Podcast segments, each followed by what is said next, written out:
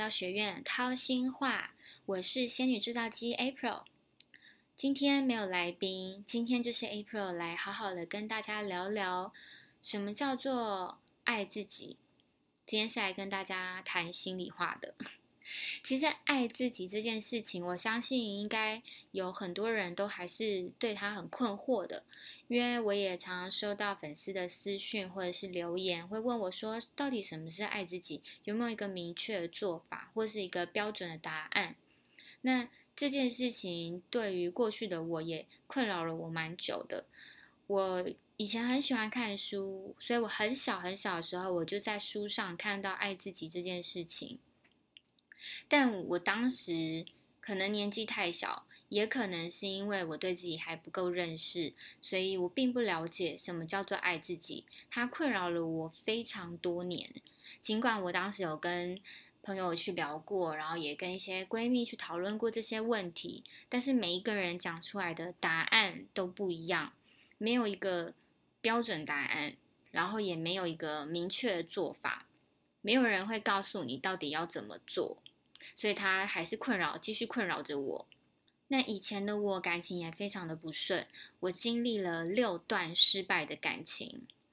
可是，在每一段感情，其实都有让我去反思自己，都有让我成长。曾经有一个男朋友，他的妈妈很不喜欢我的工作。我当时是一个舞蹈老师，他妈妈非常不喜欢舞蹈老师这个工作。那我为了要爱他，所以我就放弃了我最爱的舞蹈老师的工作，然后放弃我最爱的跳舞。其实我过得非常不开心诶，可是当时就是为了爱他，我就放弃了。我也现在回想，我也觉得哦天哪，我当时是怎么，到底什么东西打到了我的脑子？那我也曾经有一个男朋友是劈腿过的。当时的我也是原谅他了，就是真的很疯狂。现在回想，我也觉得那时候的我脑子到底是被什么东西打到了。后来思考过后，我才发现我这些行为其实很不爱自己。那我就慢慢得出了一个结论：只要停止了不爱自己的行为，那就是爱自己的开始啦。但前提是你要对自己足够的认识，你才会知道你要什么。不要什么，喜欢什么，不喜欢什么，然后懂得去拒绝，懂得去对自己好，懂得去让自己开心。而且你认识自己之后，你对自己的内心是清晰的，那么你再进入一段感情，你才知道要跟对方去聊什么东西，你才能好好的把你的内心表达出来。那对方如果也是认识自己的人，可以好好的表达他的内心，你们的内心交流是很 OK 的，没有问题的。那你们对彼此就会非常了解，这样就会减少感情中的不安全感这件事情，而且你够认识自己。你可以自己给自己肯定，你可以自己对自己好，你就不会期待对方给你肯定，然后期待对方给你好，一直在索求对方给你东西，然后当对方有一天不给了，你就会觉得他是不是不爱我啦，然后开始陷入自我怀疑的状态啊。但其实你没有停下来想过，你有爱自己吗？你有去为自己做到这些事情吗？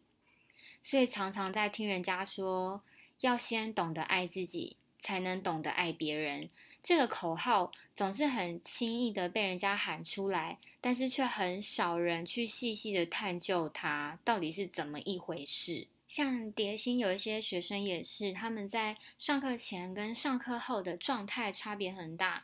他们曾经说，在上课前他们是一个很负面的人，可是。没有办法去探究自己负面情绪来源到底是什么？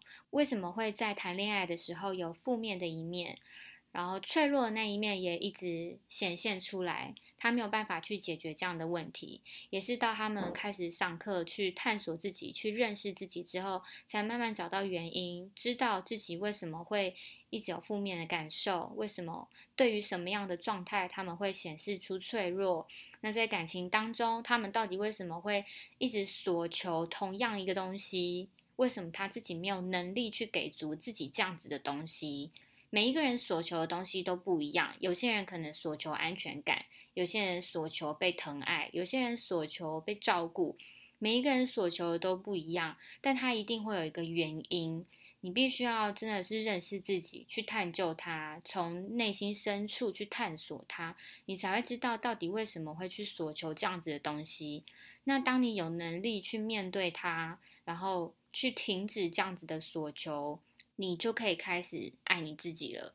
你会知道怎么做可以让你自己的心情是好的，怎么做可以让你自己回到开心跟平静的状态。那这会衍生出另外一个问题，就一定会有人想要问：那到底什么才是认识自己？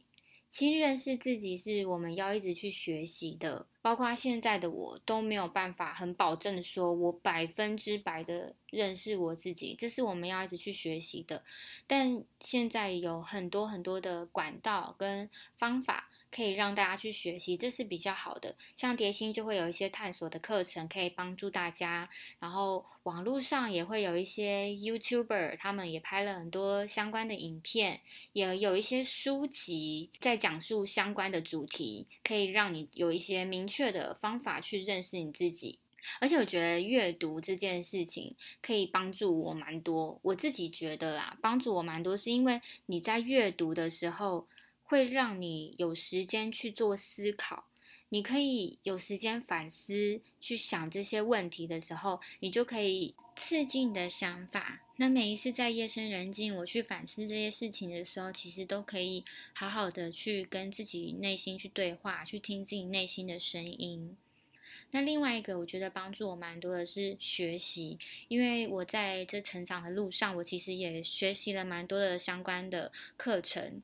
像蝶心的学生，他们自己是觉得从上课晚到上课后，他们有能力去处理自己的情绪，然后清楚知道自己因为什么样的原因有这样的情情绪，也可以清楚知道自己是为什么会有这些行为。他们比较了解自己到底为什么会是这样子的一个状态。那当你知道为什么的时候，你就有办法去解决它。所以，其实爱自己这件事情，并不是一件很抽象的事情，只是大家对于自己还不够认识，所以还不懂得怎么去做到爱自己的行为。那我相信大家只要有对自己的初步认识，知道什么是不爱自己的事情，然后停止之后，那你就可以慢慢开始往爱自己的道路上了。希望大家都可以成为一个爱自己的人，不管是男孩子还是女孩子，都可以成为一个好好的爱自己跟心疼自己的人。那在这样子的状态下，不管是进入工作或是感情，都可以比之前还要顺利。今天的节目就先跟大家聊到这边。我们今天大概跟大家分享一下什么是爱自己，然后讲了一下我过去的经历，所以希望大家。从今天开始，可以往爱自己这件事情开始努力。每周四晚上八点，为你找到人生蜕变的转泪点。想知道更多蝶心的讯息或课程内容，欢迎关注我们的粉丝团或 IG 粉专。关注蝶心，陪你重新爱自己。